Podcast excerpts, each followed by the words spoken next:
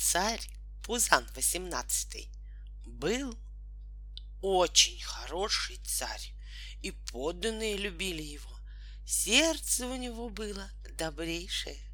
Что у него не попросят, он даст. Корону попросят, он даст. Денег попросят, он даст. Все отдаст до последней копейки, а сам ходит с пустыми карманами. Отличный царь, восхитительный царь. Но был у него один недостаток. Он был ужасно толстый. Вы такого толстяка и не видали.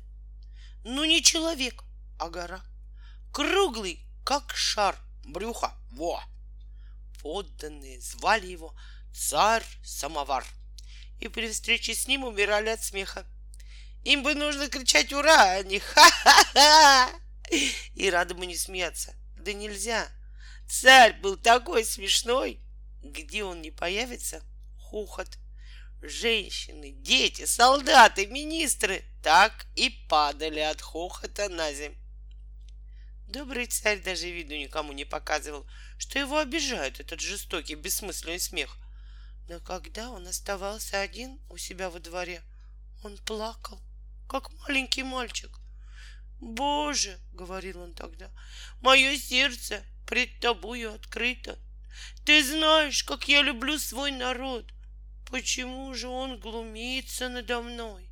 За что он оскорбляет меня?» И слезы неудержимо бежали по его пухлому, смешному лицу. Его народу жилось превосходно. Царь не обижал никого. Но вскоре случилась беда. Вблизи, на высокой горе, поселился великан Ермолай. Это был длинный верзила, вышиной с колокольню, тощий, унылый и голодный. Он был парень не злой и не хотел никого обижать. Но что ему было делать, если не его поросенок все равно, что для нас бутерброд? По неволе бедняга был вынужден ежедневно пробираться к мужикам, которые жили внизу, и похищать у них всякую живность — коров, лошадей, овец. «Вы думаете, мне приятно разбойничать?» — объяснял Ермолай мужикам, которые умоляли его, чтобы он пощадил их скотину. «Поверьте, мне совестно смотреть вам в глаза. Но что же мне делать, если у меня такой аппетит?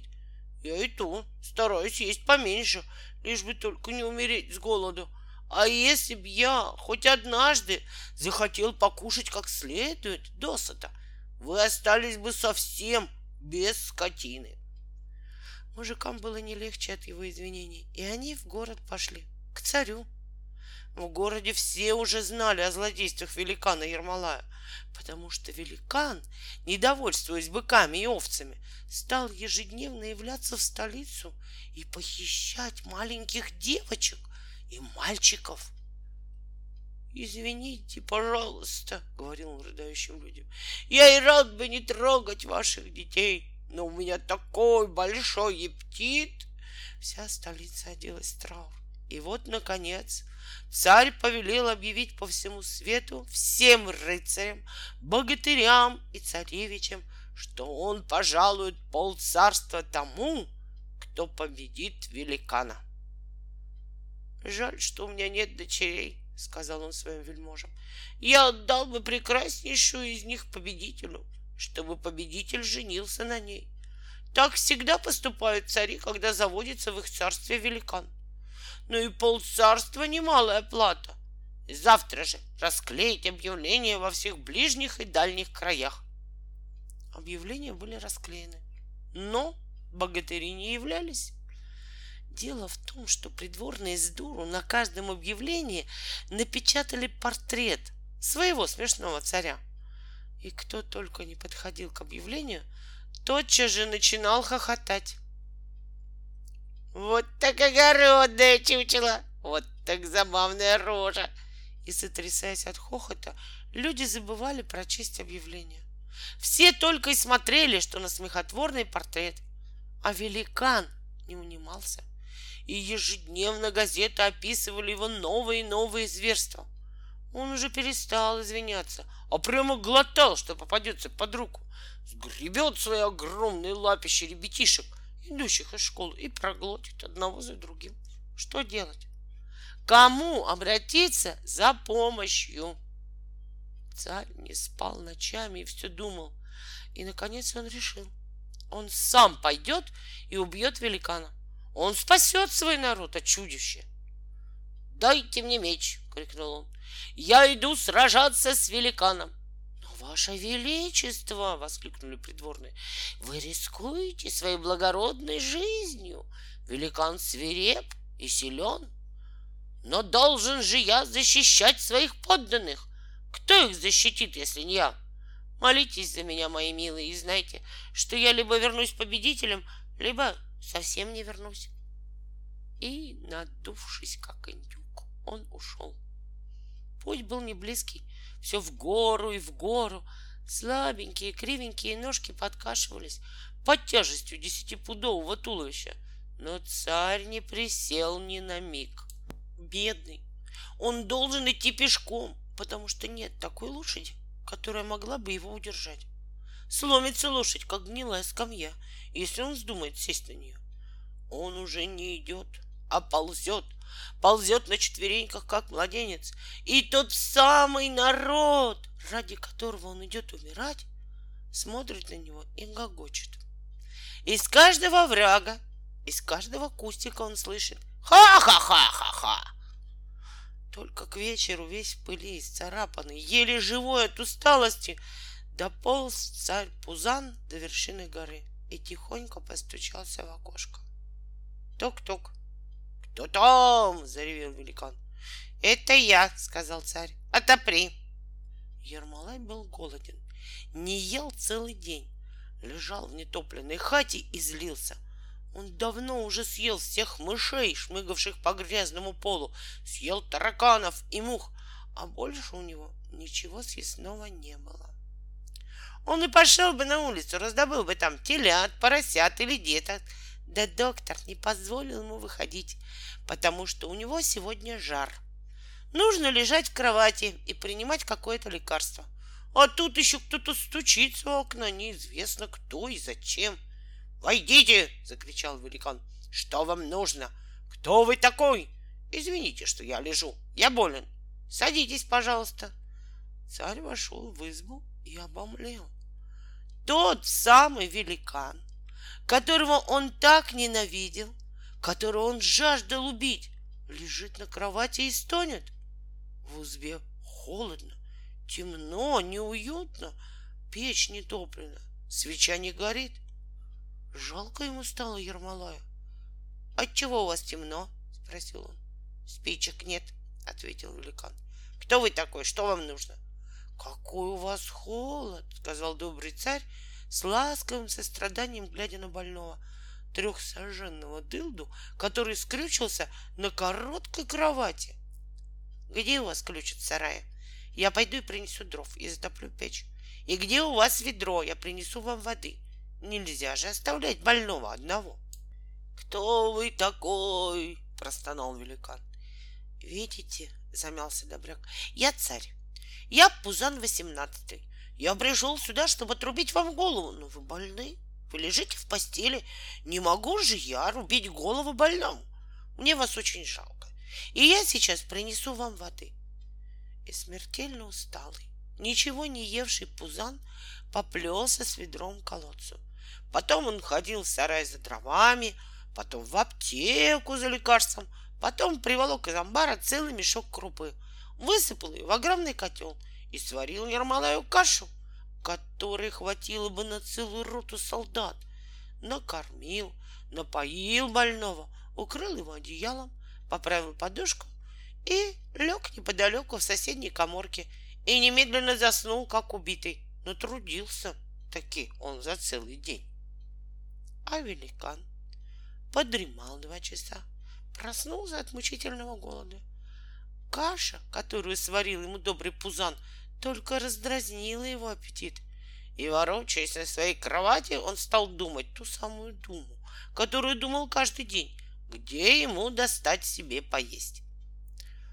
Можно бы, конечно, съесть аптекаря, разговаривал он сам с собой. Да тощий стар и невкусен аптекарь, и жена у него кожа до кости. А клячу ихнюю я уже съел, и кошку съел, и собаку съел. Что же мне делать теперь? И зачем это я родился великаном? Был бы я такой же человек, как другие, ел бы по крошечке в день, и женился бы я на купеческой дочке, и пил бы чай с сухарями, и все бы звали бы меня Ермолай Ермолаевич. Тут из соседней коморки до него донесся храп царя. А, так этот чудак не ушел. Какое у него дивное, вкусное имя — Пузан. Я плохо разглядел его в потемках, но мне кажется, что он гораздо жирнее аптекаря — вот и отлично. Ура! Съестной у меня под боком, а я-то глупый, чуть не плачу от голода. И, схватив свой огромный нож, Ермолай тихонько подкрался к царю, который, не предвидя никакого коварства, спал ясным блаженным сном. Луна озаряла своим нежным сиянием его доброе смешное лицо. И тут только впервые увидел великан, какой уморительный у него в гостях человек. Все задрожало от великаньего хохота. Чем дольше Верзила смотрел на царя, тем неистовее, громче хохотал. Наконец он повалился, как подкошенный на пол, и в судороге стал кататься по земле. Хохот разбудил царя. Он долго с состраданием смотрел на смеющегося, и, наконец, произнес. Перестаньте смеяться, пожалуйста. Вам вредно. Вы больные. Перестаньте. «Ха-ха-ха!» — отвечал великан. «Ха-ха-ха-ха!» «Идите, лягте и закройте глаза. Вам вредно смотреть на меня». «Ой, лопну!» — стонал великан. «Ой, не выдержу, вот так пузан!» Когда он угомонился и лег, повернувшись к стене, чтобы не глядеть на своего забавного гостя. Царь снова затопил ему печь, принес из колодца воды, сварил ему кашу, купил ему на собственные деньги пуд пряников и всячески старался не попадаться ему на глаза, чтобы не вызвать в нем нового приступа смеха. Десять дней и десять ночей он ангельски ухаживал за больным великаном. И тот, наконец, так привязался к нему, что часу не мог прожить без него. Я и не думал, что на свете бывают такие хорошие люди, сказал он царю как-то вечером, когда царь угощал его чаем. Налей-ка мне, голубчик, чашечку. Чашечка была величиной с ведро. Царь еле донес ее до постели больного. Видишь ли, Ермолай Ермолаевич, сказал он великану, улыбаясь, Добрым живется легко.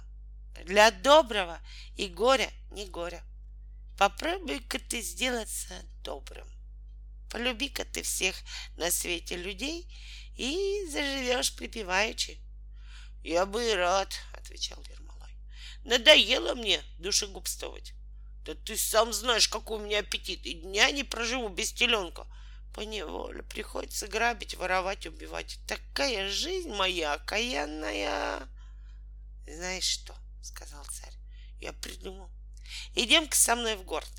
Я найду тебе отличную работу. Ты знаешь, что мое царство на острове?